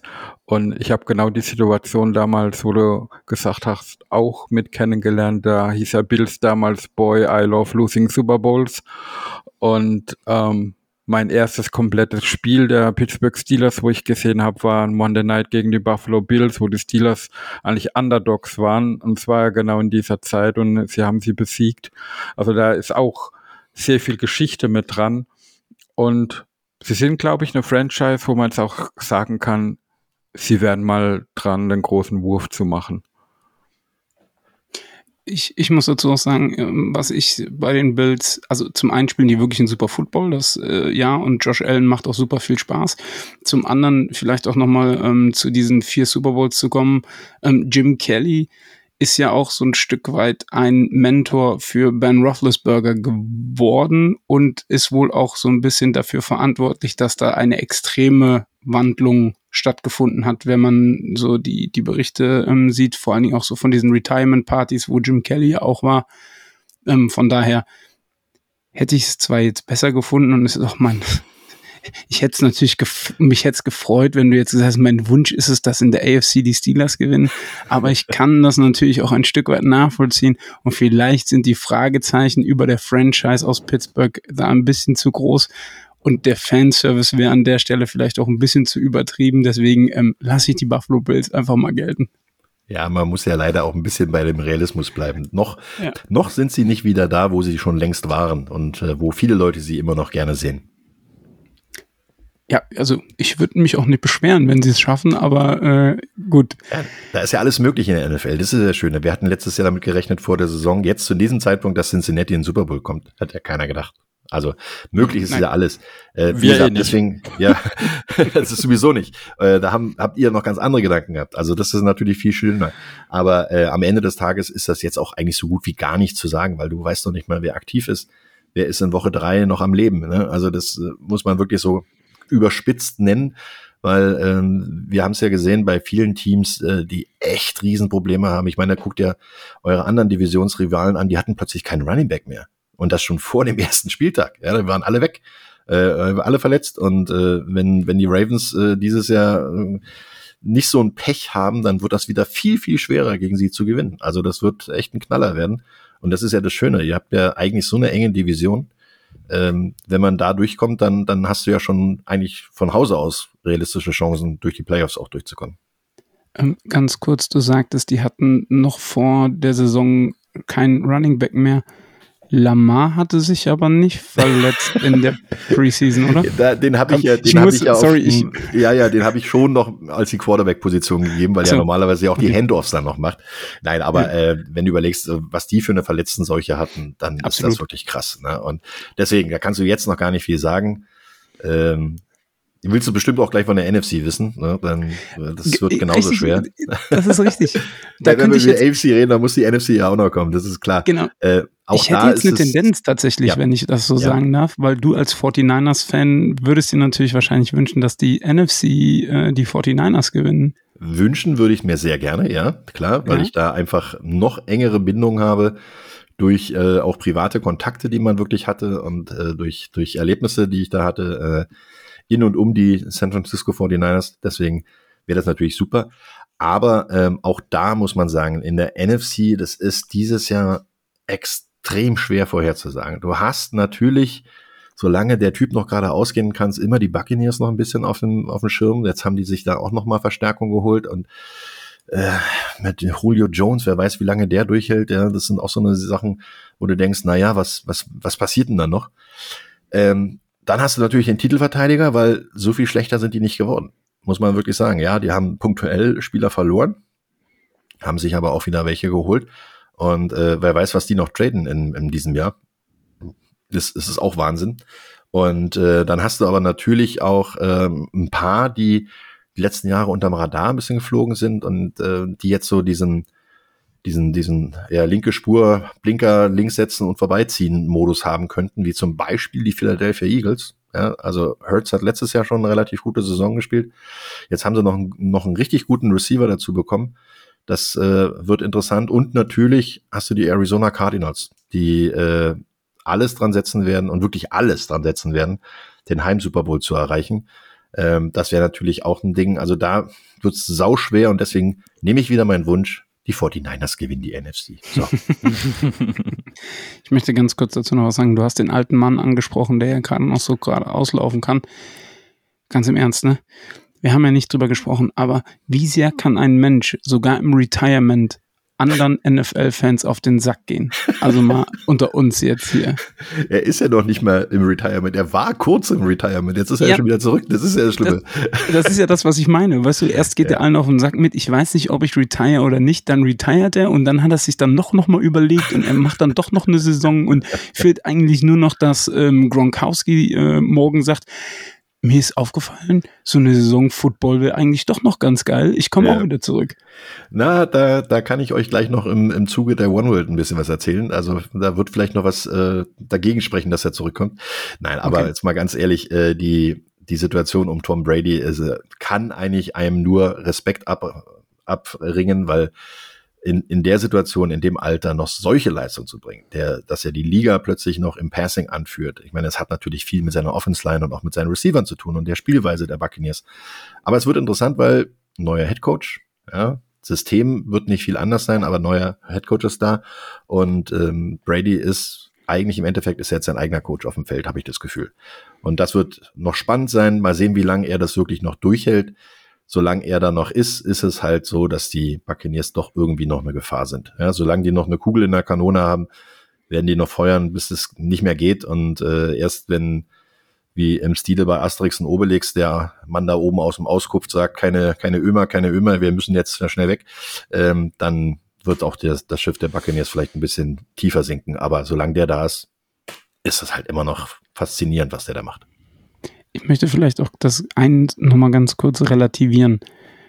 Also auf der einen Seite geht er einem tierisch auf den Sack und als Steelers-Fan ist man in dieser Patriots Steelers-Rivalität, die es ja dann ein Stück weit auch noch gab, natürlich nochmal extra geplagt von dem Mann. Zum anderen muss man aber sagen, dadurch, dass er aus dem Retirement wiedergekommen ist, wird Ben, wenn er denn in fünf Jahren dann nach Kenton, Ohio kommt, wenigstens nicht der vorletzte Redner sein, sondern hoffentlich der letzte. Das kann durchaus sein und ich glaube auch, dass es äh, mit der Hall of Fame ähm, bei Ben nicht lange dauern wird. Also wirklich nur die Minimum von fünf Jahre, weil dafür hat er einfach zu viele zu viele gute Sachen hinterlassen äh, in den Zahlen, in den Erlebnissen für die Steelers und natürlich auch im Erfolg, ne, muss man ja ganz klar sagen. Ja, das, das war unsere erste Reaktion, als Brady sagte, er hört auf, jetzt versaut er Ben sogar noch die Hall of Fame Zeremonie. Aber alles gut. Aber es soll gar nicht so sehr um das Phänomen Tom Brady gehen, der, um auch nochmal ernst äh, zu sagen, natürlich wahnsinnige Erfolge gefeiert hat. Und das schaffst du halt eben auch nur, wenn du Avocados isst und äh, mit deiner Frau Yoga und Pilates machst. Okay. Also hätte ich niemals Super Bowl Champion werden können, das ist okay. Ich bin vom Super Bowl Champion, wenn es um Avocados essen geht, auch äh, so weit entfernt wie äh, die Erde von Mond. Also von daher. Ähm, aber jetzt haben wir geklärt, also die AFC gewinnen äh, im Wunschszenario von Roman Motzkus äh, die Bills und in der NFC die 49ers. Und dann ist natürlich jetzt die Frage, ganz early, early, early. Ja. Aber äh, wer gewinnt für dich nach deinem Wunsch den Super Bowl? Also das wird äh, mich jetzt viele Sympathien kosten. Ich würde es einfach den Bills gönnen, ganz ehrlich. Und äh, auch wenn ich halt ein, ein wirklicher 49ers-Fan bin, aber wer, wer so lange äh, durstet und so nah dran war und wenn sie es dann schaffen soweit, ich glaube, dann lassen sie sich die Butter nicht vom Brot nehmen. Auch wenn die 49ers natürlich gerne wieder einen Super Bowl-Sieg äh, verdient hätten. Sie waren ein paar Mal nah dran, das muss man ja wirklich sagen. Aber äh, da bin ich dann einfach mal Football-Fan und nicht 49ers-Fan und würde es halt den Bills gönnen. Merkt kann man schlechter, kann man schlecht dagegen argumentieren, ja. Will man auch gar nicht, ja. Ich, ich, sag mal so, solange du kein Team aus der AFC North außer den Steelers jetzt genannt hättest, bin ich. Bin ich bin doch nicht lebensmüde hier. Aber natürlich ist das ja ein Steelers-Podcast, wie man vielleicht an der einen oder anderen Stelle mal merkt. Und da wird mich natürlich oder uns vielmehr natürlich auch interessieren, wie deine Prognose für die Steelers-Saison äh, ist. Ja, die AFC North ist äh, sau eng das muss man ja wirklich sagen. Äh, die letzten Jahre hat man ja immer gedacht, naja, wenigstens die, die gestreiften Tiger, die sind ganz unten, da weiß man wenigstens eins. Aber ähm, das, das wird Cleveland, glaube ich, wird es nicht dolle sein. Also die werden erstmal die rote Laterne haben, um von hinten anzufangen. Ähm, die werden einfach die, die Gesamtsituation so nicht umsetzen können, weil da ist zu viel Unruhe drin. Ähm, dann bin ich sogar der Meinung, dass Cincinnati ein bisschen den Super Bowl Blues kriegt und äh, durch den verlorenen, äh, das verlorene Endspiel den Anschluss ein bisschen verliert, obwohl die sich in der Offense, äh, in der Offense Line vor allen Dingen verstärkt haben, werden sie nicht diesen Hype und vor allen Dingen diesen Überraschungsmoment haben. Ja, und dann wird's ganz eng, glaube ich, zwischen äh, den, den Ra Raben und äh, den Steelers. Da hängt es wahrscheinlich damit ab, äh, davon ab, wer gesünder bleibt. Ähm, sollte die ähm, Ravens-Mannschaft relativ gut durchkommen, setze ich sie im Moment auf Platz eins in der AFC North und Pittsburgh auf Platz zwei, Wobei ich immer noch glaube, dass Pittsburgh trotzdem die Playoffs erreichen wird über die Wildcard. Roman, ich mache das jetzt live hier on air. Ich liebe dich. Ich möchte das mal sagen. Auch wenn du, auch wenn du gesagt hast, die Ravens sind an eins, aber ja. dass du nicht, dass, dass du wenigstens nicht gesagt hast, drei oder vier die Steelers, das Nein. Äh, ist schon Sehe seh ich wirklich nicht so. Dafür ist die Defense viel zu stark. Also ganz ehrlich, äh, du gewinnst entscheidende Spiele durch die Defense.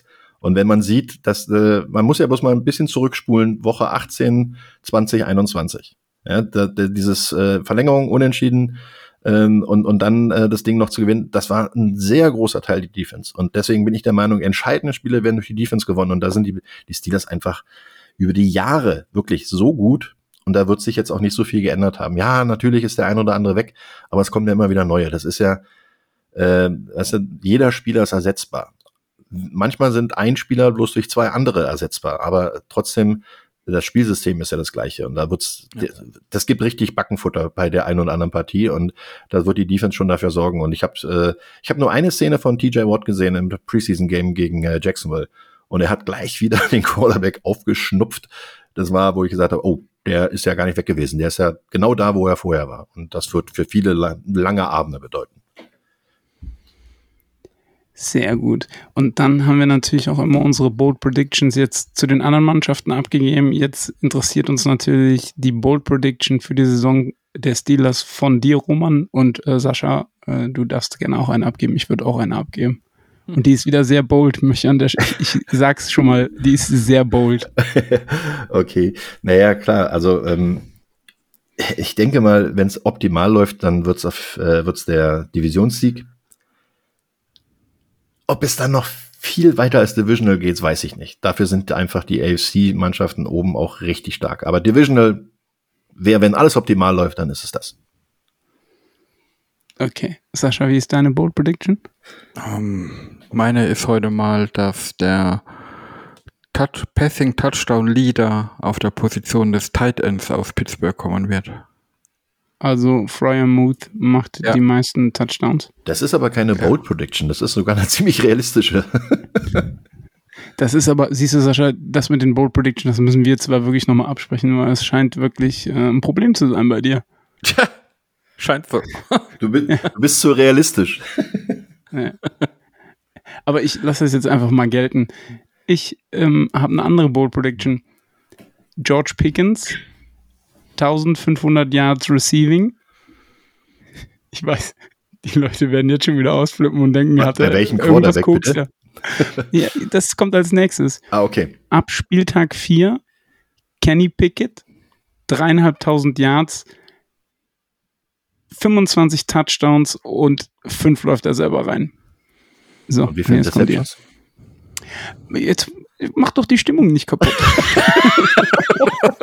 ich dachte, Lass mich doch in rund. meiner Romantik. Lass mich doch in meiner Romantik kurz mal den Abend ausklingen. Ja, das Schöne ist ja, das du hast ja eine Bold Prediction. Das ist okay. Genau. Genau. Wir haben eine Bold Prediction für die Ravens war zum Beispiel, die werden Vierter in der Division und John Harbour ist seinen Job los. Das äh, wird wahrscheinlich beides nicht passieren, aber okay, äh, kann man sich ja wünschen, das ist okay. Genau. ähm, aber ähm, Roman, Bevor wir ähm, den Podcast beenden, möchten wir dich bitten, ähm, nochmal die ähm, Organisation One World Charity äh, vorzustellen, weil wir ja ein Fanfest haben in der Bochumer Matrix am ersten Spieltag ähm, zum Eröffnungsspiel gegen die Bengals und äh, du ja eine besondere Beziehung zur One World Charity hast. Und ja. uns immer wieder hier in diesem Podcast beerst haben wir uns überlegt, dass wir eine Versteigerung zugunsten von One World Charity machen und das Geld euch dann zur Verfügung stellen. Aber wir würden gerne von dir einfach nochmal hören, ähm, worum es bei One World Charity geht. Und wenn du was zu Gronkowski sagen kannst, äh, gerne auch dazu nochmal. Ja, also wir ähm, erstmal herzlichen Dank, dass ihr das vorhabt. Äh, Finde ich sehr, sehr schön. Ähm, ich bin in der One World Charity inzwischen dreieinhalb Jahre engagiert und äh, habe mich da inzwischen auch so weit eingebracht, dass ich auch im Vorstand tätig bin. Und äh, wir möchten gerne in, mit dieser Organisation probieren, unsere Kontakte, unsere Möglichkeiten und unsere Reichweite dafür zu nutzen, ähm, Menschen zu helfen und äh, Jugendlichen zu helfen und aber auch äh, über den Tellerrand zu schauen und noch andere Projekte mit zu unterstützen, wie zum Beispiel Tierschutzprojekte und ähnliches. Also wir haben ähm, uns als Aufgabe gesetzt und wir, sage ich jetzt mal, das sind äh, vor allen Dingen der Chris Schäfer, das ist der äh, Gründer und ehemaliger Vorstand, jetzt Geschäftsführer der äh, One World Charity e.V., also des eingetragenen Vereins. Und wir sammeln Gelder ein über Aktionen, vor allen Dingen halt auch über den Football. Ähm, wir haben ähm, sehr viel ehemalige und äh, aktive Spieler dazu gewinnen können, uns zu helfen. So, unter anderem halt Mark Socha, Dominik Eberle, äh, Chris Esiala. Ähm, wir haben äh, Max Pircher, ähm, das heißt also, wir haben die St. Brown-Brüder inzwischen mit dabei. Äh, wir haben Jakob Johnson, ähm, der uns ab und zu hilft. Und äh, das geht halt darum, dass sie uns Sachen besorgen, äh, die man sonst nicht so bekommt. Zum Beispiel Mark Socha hat sein Gameware getragenes Shirt äh, gegen die New Orleans Saints äh, gespendet. Das konnten wir versteigern und haben es der äh, Jugend seines Jugendvereins, den Franken Knights, dann zur Verfügung gestellt, damit sie ihre Jugend in der Pandemiezeit äh, drüber bringen konnten. Und da sind auch Schuhe von Jimmy Garoppolo drüber gegangen. Da sind äh, eine Locke von Jakob Johnson, äh, Schuhe, ach ja, Adrian, Platzkummer, ähm, Adrian sage ich schon, Sandro Platzkummer müssen wir natürlich auch erwähnen. Der hat uns nämlich einen Handschuh von äh, Saquon Barkley besorgt, äh, Autogramm drauf mit Original und so weiter. Also das sind alles so die Devotionalien, die wir dort äh, versteigern, verlosen ähm, oder auch verkaufen manchmal. Und wir haben jetzt zwei Sachen neu. Einmal haben wir eine Kooperation mit den New Orleans Saints, dass wir pro Spieltag ähm, eine Suite haben, die wir äh, zu unserer freien Verfügung haben. Das heißt, wir können dort ähm, Verlosungen stattfinden lassen, wir können Versteigerungen stattfinden lassen, wir können Leute auch äh, in den USA zum Beispiel oder auch von hier ähm, unterstützen, dass sie mal dazu kommen, ihr erstes NFL-Spiel zu sehen oder an der Jugendorganisation in New Orleans haben wir auch schon geholfen, dass sie einfach mal Jugendlichen, die Schwierigkeiten haben mit Lernen und Schwierigkeiten haben mit der Gesellschaft, äh, dann einfach mal einen schönen Tag zu haben. Den haben wir dann ermöglicht, dass sie da mit 20 Personen hingekommen sind und sich das Spiel angeschaut haben. Und das haben wir jetzt langfristig mit den Saints gemacht. Da danke ich den Saints auch sehr, sehr für. Und ähm, was unser größtes Projekt jetzt gerade ist, ähm, ist natürlich das Deutschlandspiel ähm, am 13. November. Aktuell haben wir gerade eine Verlosung zu laufen, wo jeder äh, so viel Lose kaufen kann, wie er will. Ein Los kostet zwei Euro. Das geht dann praktisch als Spende an den Verein. Und für jede zwei Euro kriegt er dann einen Namen, ähm, der, also seinen Namen einmal aufgedruckt, der dann äh, in den Lostopf kommt. Und dann gibt es zwei Karten, äh, die nicht im Verkauf waren, sondern die uns äh, über die NFL quasi zur Verfügung gestellt wurden und äh, die wir dort bekommen haben, die also auch keinem irgendeinen Platz wegnehmen, sondern das sind halt Sachen, die sowieso nicht im Verkauf waren. Also das ist das eine, das geht noch bis Mitte September, da kann jeder dran teilnehmen. Äh, gibt keine Beschränkungen, wie viel oder wie wenig man möchte. Minimum ist natürlich eins und äh, nach oben offen. Äh, läuft schon sehr, sehr gut, muss ich sagen. Äh, haben wir schon viel Erfolg mit gehabt. Und die zweite Variante, die wir jetzt gerade aktuell und zwar gerade heute äh, besichtigt haben, wir werden ein Public Viewing stattfinden lassen im Münchner Olympiastadion. Das heißt also quasi um die Ecke von der Allianz Arena. Und äh, da spielen natürlich die Tampa Bay Buccaneers gegen die Seattle Seahawks. Ist jetzt nicht jedermanns Team, aber das Ganze drumherum wird natürlich toll sein. Und wir haben das jetzt so weit, dass ich schon sagen kann, dass wir ehemalige Spieler des äh, Seahawks da haben werden. Wir werden ehemalige Spieler der Buccaneers da haben. Wenn wir Glück haben, ist die gesamte Familie Gronkowski da. Das äh, wäre natürlich ein richtiger Hammer, weil äh, da fünf verrückte Gronkowskis rumrennen. Und ähm, wir werden vielleicht sogar noch aktive Spieler, die gerade in der Bye-Week sind, ähm, dann rüberfliegen können, weil wir haben glücklicherweise ja Leute, die in den USA sind, die die Spieler kennen, die sich natürlich dann eine Genehmigung holen würden. Das wäre natürlich eine Riesenwerbung für die NFL und auch für den Sport allgemein hier. Und es gibt rund 25.000 Plätze, die wir dort füllen können, plus nochmal dreieinhalbtausend im Innenraum. Natürlich wissen wir, das ist Open Air, das ist November, aber es gibt ja kein schlechtes Wetter, nur schlechte Kleidung. Ähm, das findet auf der Haupttribüne statt, das heißt, der Großteil, ich glaube 98 Prozent davon sind überdacht. Äh, wir werden ein Rahmenprogramm starten lassen, wir werden das sehr wahrscheinlich so ab, denke ich mal, so 12, 13 Uhr, 12 Uhr wahrscheinlich starten. Dann gibt es ein Rahmenprogramm und dann wird es auch noch eine Aftergame-Party geben. Da weiß ich natürlich nicht, wie lange das gehen wird ähm, je nachdem, wie lange die Leute feiern wollen. Also es gibt drei Kategorien. Es gibt normale Plätze äh, auf der Tribüne für 10 Euro. Es gibt äh, Innenraumplätze, glaube ich, für 35 Euro und dann gibt es VIP-Pakete, die sollten dann auch bitte noch angefragt werden. Das Ganze läuft auch schon auf der Seite von One World Charity und jetzt kommt die Neuigkeit dazu, die heute aktuell war. Es wird demnächst die Unterstützung des Olympiaparks geben. Wir waren nämlich heute da und haben uns das angeschaut und äh, unser Geschäftsführer konnte da weitreichende Vereinbarungen treffen. Und äh, es wird also eine sehr, sehr große Unterstützung im Münchner Olympiapark geben. Es wird äh, Werbung geben um den Park herum, äh, öffentliche Werbung und ich hoffe mal, dass da eine ganze Menge Leute darauf aufmerksam werden, weil klar, unsere Mediareichweite ist über Social Media relativ äh, begrenzt. Da können wir vieles machen, aber nicht alles. Und umso mehr Leute dann mitbekommen, dass da eine große Footballparty stattfinden wird, umso schöner wird das Ganze. Um, ähm, erstmal vielen Dank für deinen Einsatz und auch äh, für den der One World Charity. Und ich glaube, ich kann dir hiermit auch zusichern, ich spreche da jetzt einfach mal vor, Sascha, dass wir auch auf unseren Kanälen dafür Werbung machen werden, weil ähm, ja. auch wenn jetzt, wie du gerade eben selber gesagt hast, Buccaneers und Seahawks jetzt nicht unsere Teams sind, aber allein, dass dieser Sport nach Deutschland gekommen ist oder kommen wird und das ja auch über einen längeren Zeitraum. Und wenn man dann noch karitative Zwecke damit unterstützen kann, glaube ich, ist es auch die Pflicht anderer Fangruppierungen, ähm, sowas zu unterstützen.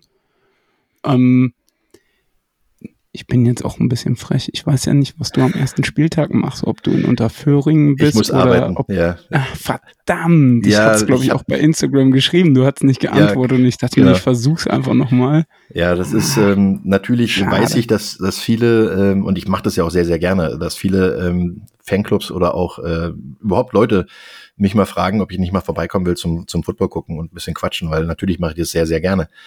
Außerhalb der Saison ist es natürlich noch viel, viel einfacher, aber äh, während der Saison ist es halt recht schwer, weil da ist ähm, natürlich meistens Arbeit angesagt und wenn ich mal nicht arbeite am Wochenende, dann ist meine Familie auch mal glücklich, wenn ich mal zu Hause bin.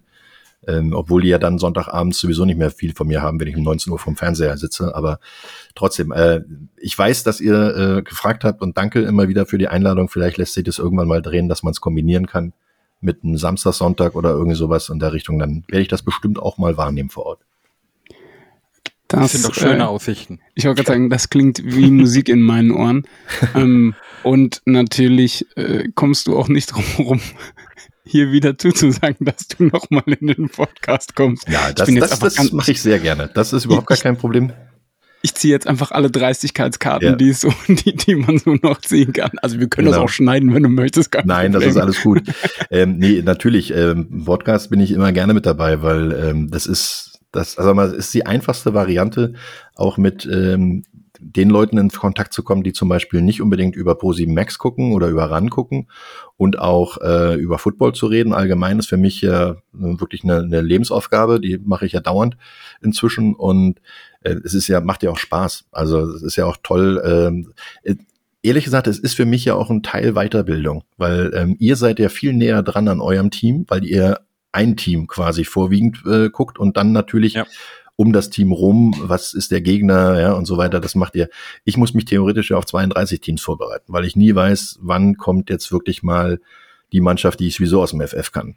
Letztes Jahr hatte ich Glück, da habe ich, glaube ich, viermal Steelers kommentiert. Das war natürlich für mich dann einfach, genauso wie äh, Kansas City, die halt dauernd kamen, weil ich sie dann am Stream hatte, dann hatte ich sie im Live-Game und so weiter. Ähm, das ist äh, relativ einfach, aber trotzdem komme ich damit natürlich dann auch wieder in die Situation, dass ich mich mit den Teams mal beschäftigen muss. Und das hilft mir ja auch. Und am Ende des Tages will man ja auch nicht irgendeinen Blödsinn reden, sondern will ja was mit Hand und Fuß machen und äh, eine gewisse Meinung dann auch darstellen und äh, das hilft dann natürlich auch. Und außerdem macht es auch Spaß. Also das muss man wirklich sagen. Ähm, das Gute ist, ich weiß ja nicht, ob ich äh, mich verreden kann, weil Sascha ist Sascha, also von daher ist es gut. nicht, also immer sagen, Sascha hat gesagt. Nein, nein, aber von daher, äh, es macht Spaß und äh, also da kann ich euch zusagen, das machen wir auf jeden Fall nochmal. Super, vielen Dank. Erst erstmal großen Respekt auch an die Einstellung, die du äh, zu dem ganzen Thema und dem Sport hast. Ähm, ist in der Medienlandschaft leider nicht bei jedem so. Ja, Von daher äh, haben, haben wir dich auch sehr gerne als Gast hier, das ist eine. Zum anderen möchte ich jetzt noch mal kurz den, den, den Bogen spannen zu One World Charity und unserer Veranstaltung, die wir da haben und ganz kurz da auch dafür ein bisschen Werbung machen, weil es ist natürlich nicht nur eine reine Steelers-Veranstaltung, wir haben da die komplette Matrix in Bochum für uns. Äh, wird ab 15 Uhr losgehen. Wir haben eine große Halle, wo das Steelers-Spiel gegen die Cincinnati Bengals auf Leinwand laufen wird. Wir haben eine zweite Halle, da wird dann äh, die Red Zone laufen. Wir haben ein lokales Footballteam vor Ort, wo Präsentationen zum Sport, dass man auch ein paar Dinge ausprobieren kann, wird da sein. Die Cheerleader dieses Team werden Auftritte haben. Wir haben die angesprochene Versteigerung, wo natürlich äh, vorwiegend Artikel für Steelers-Fans da sein werden. Da haben wir auch schon zwei, drei richtige Leckerbissen mit signierten Sachen dabei, die da in die Versteigerung gehen, in der Hoffnung natürlich, da wird ein kleines Sümmchen zusammenkommen. Und es soll einfach äh, mit American Food und Musik und gute Stimmung ein richtig schöner Football-Event werden für alle, die diesen Sport lieben oder gar noch kennenlernen wollen. Deswegen wären wir natürlich auch froh, wenn die Hörer da draußen da ein bisschen mit uns zusammen die Werbetrommel rühren. Wo wird es sein? In Bochum? In Bochum. Das sind die Ähm, Miners, die da mit dabei sind? Äh, leider nicht. Wir haben die Asindia okay. Cardinals. Ah, okay. Na gut, die sind zwar aus Essen, aber ist ja gleich um die Ecke. Ja, ja genau. GFL 2 Team ist ja, das. Kenne ich auch sehr gut. Ähm, schickt mir bitte auch gerne die Infos dazu, dann werde ich die auch noch mit verbreiten. Und äh, ich bin jetzt einfach mal so frech und biet's euch an. Ähm, ich schicke euch ein Buch mit einer Signierung, äh, Signatur von mir. Die könnt ihr dann auch mit in die Tombola noch reinhauen. Wow. Vielen, vielen Dank. Dank. Vielen, vielen Dank. Ähm, ja, ähm, Roman, vielen Dank. Ich, ich bin gerade ein bisschen sprachlos, ehrlich gesagt, weil damit ja, es sind schon wieder anderthalb Stunden geworden. Ne? Das ist Wahnsinn, wie ja, schnell die Zeit vergeht. Ne? Krass. Ja, aber es ist auch immer so kurzweilig und so schön. Also ich könnte jetzt noch stundenlang weitermachen, aber in, in Anbetracht der Tatsache, dass wir auch schon 22 Uhr haben und meine Frau, glaube ich, äh, hier schon yep, auf yep. und ab rennt und äh, ne, ähm, vielleicht kurz noch um, ähm, zwei, drei Sachen in eigener Sache. Am zweiten Spieltag ähm, wird es dann in Heidelberg im Dubliner ein Zusammentreffen geben der Steelers und Steelers-Fans, also unsere, unsere Fangruppe, oh Gott, ich rede mich schon wieder um Kopf und Kragen, es ist spät. Ähm, da wird gefilmt, da ist Steeler Nation Unite dabei, die ähm, das Stimmungsbild deutscher Steelers-Fans einfangen wollen und das eben im Dubliner in Heidelberg. Dann natürlich der Aufruf, joint dem e.V., ähm, kommt auf unseren Discord-Server, folgt uns auf Instagram, Twitter, Facebook, auch wir vom Steelcast haben mittlerweile einen Instagram-Account, äh, Steelcast-SNG, einfach mal gucken, oder SNG. Ähm, Sascha, hast du noch etwas, was du sagen möchtest? Nein, einfach ein durchweg gelungener Abend. Sehr gut, sehr schön, wunderbar. Ähm, dann. Ich wünsche, eins, eins möchte ich noch aufwerfen. Äh, ich wünsche natürlich Roman und seiner Organisation viel Glück für die Watch Party in München, weil ich weiß, wir deutsche Verhältnisse ist diese, dieser Plan auch mit 25.000 möglichen Tickets äh, ein großer Plan.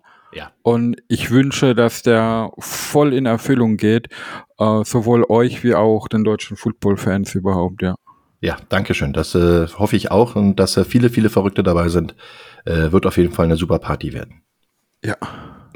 Sehr gut. Und dann schließe ich diesen Podcast wie alle anderen Podcasts auch und zwar mit Here We Go. Super Bowl repeat, yeah, the city of schools, a city with class. Long before I found trees, we were making our glass. Don't mess with us, so curtain, put your flat on your back. You can visit other cities, but none will surpass, yeah.